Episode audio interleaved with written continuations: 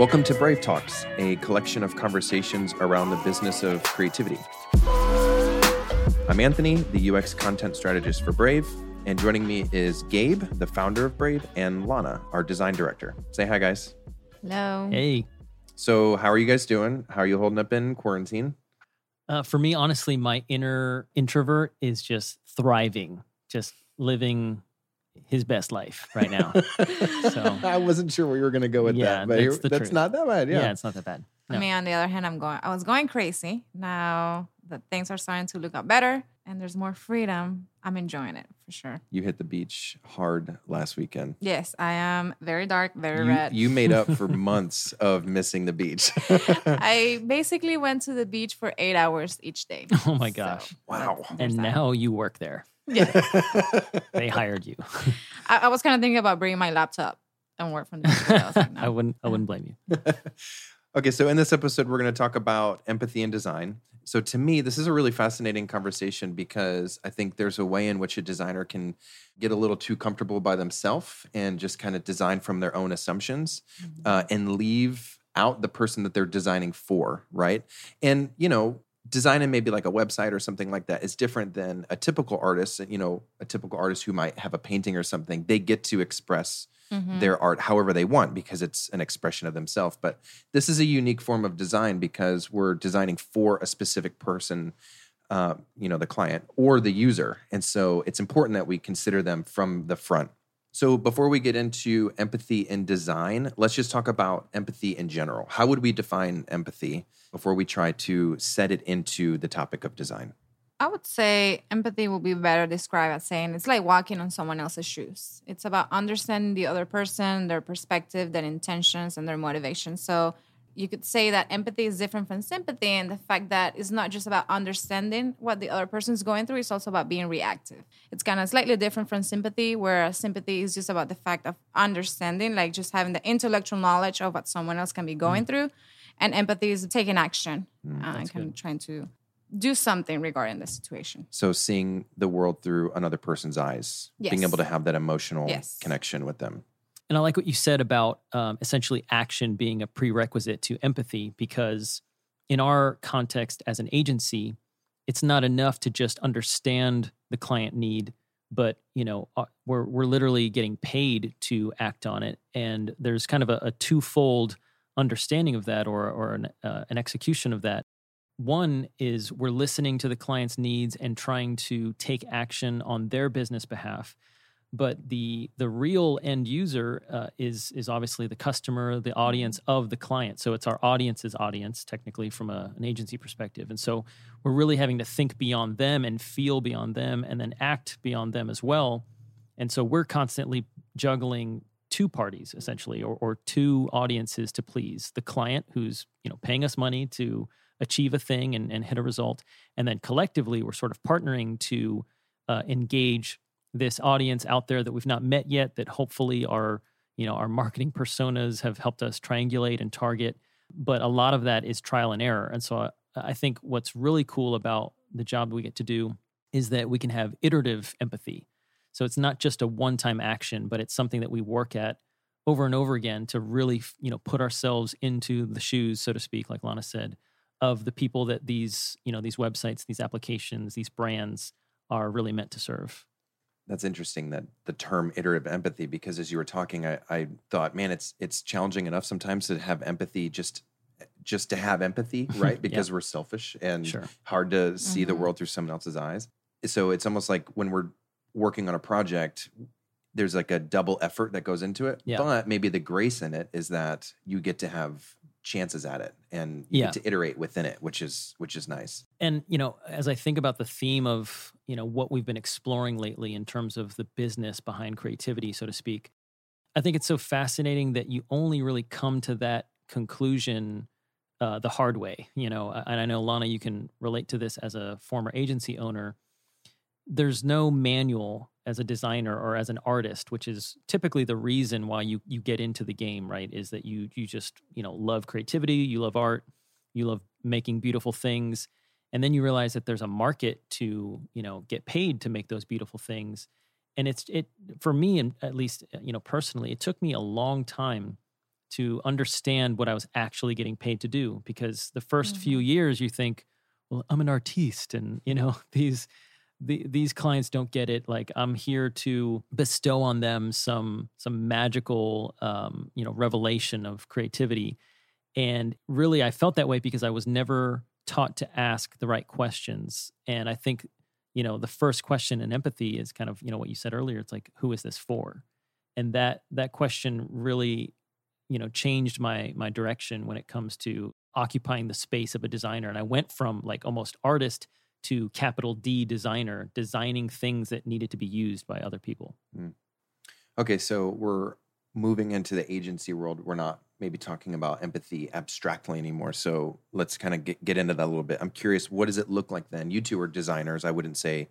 uh, that my forte is designed. I work more with content, right? Sure. Um, so tell me, how do you do that then? How do you embed empathy into design? And then specifically in sort of our context, like an agency uh, work? Well, I think it's important, kind of like what you were saying, Gabe. It's kind of like a gradual step for a designer or for anyone in general. First of all, you get into this industry thinking like you have all the answers and you're ready to do this thing for yourself. It's kind of like out of ego base. mm-hmm. And then you start getting you start getting clients, go into a real world, get clients, and you start getting paid by those clients, and you start thinking that you're the user or like yeah you're designing something for the client, which sometimes you are, but not all the time. When you often forget that your client is your client's client, Mhm. that you really have to make sure that like whatever you're designing, whatever project you're engaging, sometimes we forget that the person we're dealing directly with is not the end user. yeah And so then we get around asking the wrong questions, trying to please the wrong person. When, I mean, at the end, the point of empathy is just being helpful. yeah And who are we helping? I think it's important to remember that when you start a new project, I kind of like trying to get clients to understand that too, because we're not all exposed. I think we all have a general concept of what empathy is, but we, it's not like we consciously practice it.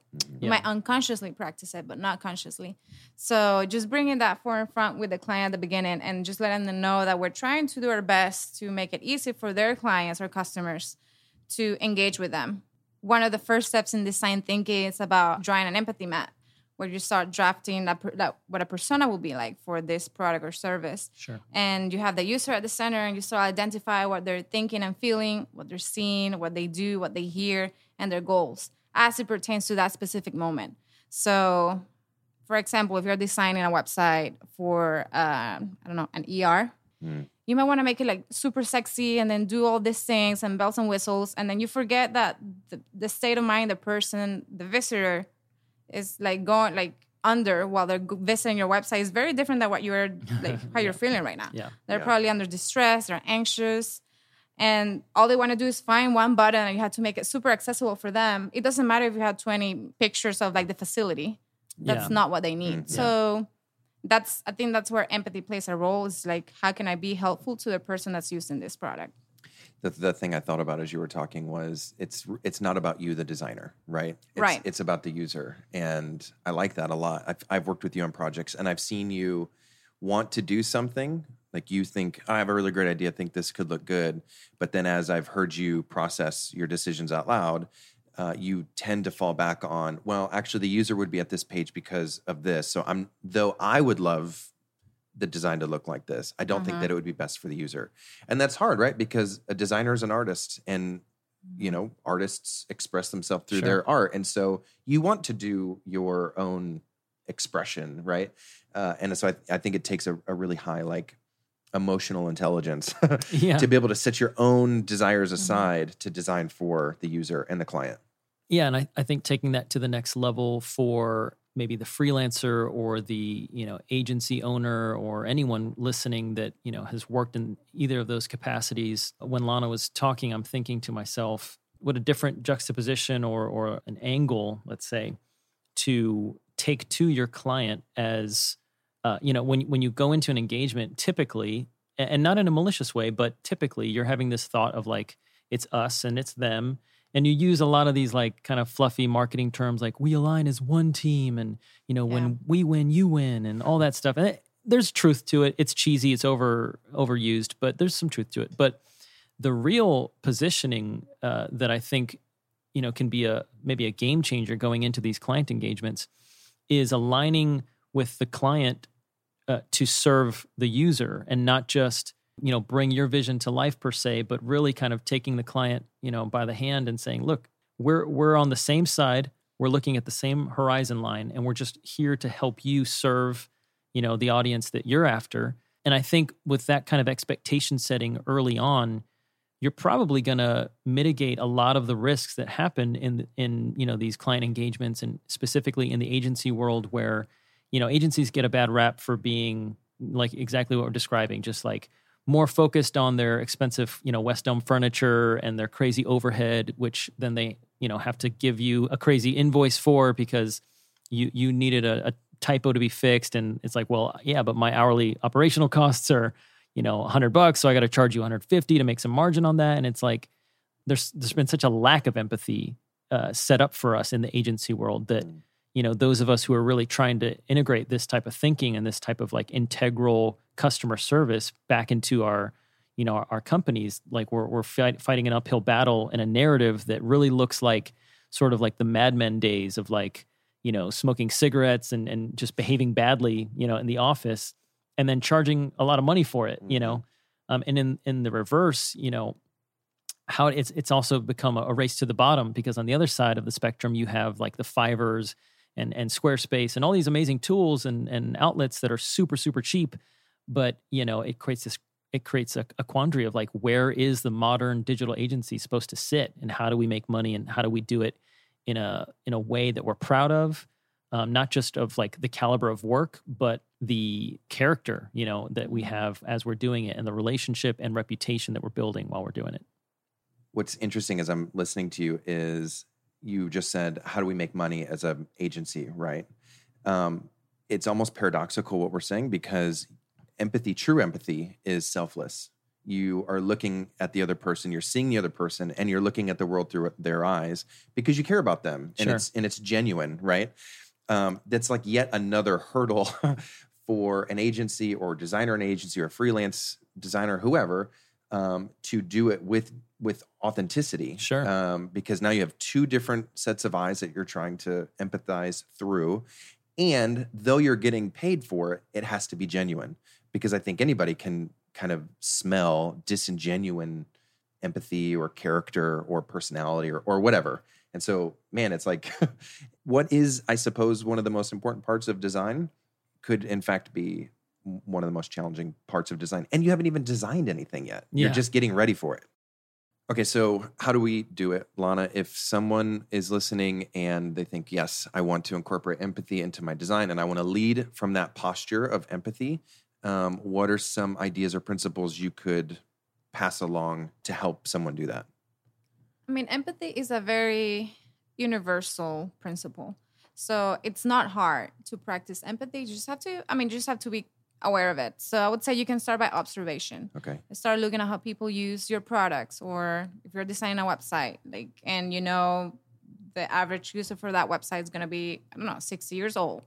Just try to like, I don't know, peek over the shoulder of your, like your mom or somebody you know and try to see how they use the site and then you'll start understanding so many things. You have to synthesize like different like inputs and puzzle together what other people need and how they behave and interact with these products. So rather than doing it from isolation it's just about gathering different points of views and also diversity. Like don't just think you and your friends have all the answers and just limit your resources to that try to expand. Empathy is about observation of course like i said before it's about being helpful. So after you have all these notes and you have a general idea of what this user is feeling thinking and doing at the moment they're using your product take that into account when you're coming up with a solution. I always like taking notes and remembering like who is this for? Hmm there will be points where i'm like working on a wireframe halfway through and i'm doing something really cool i think looks like super nice and then i'm like you know what? Does this actually serve like the middle-aged person who's just like just trying to get to the contact in the contact form on the page is this helping? And then of course i had to go back and revise it and it happens like at the beginning the middle and the end of the process. So it's always checking yourself in. Um, but if you do the homework of like researching and understanding really who is this for you're already gone long, a long way. Yeah, so that's good.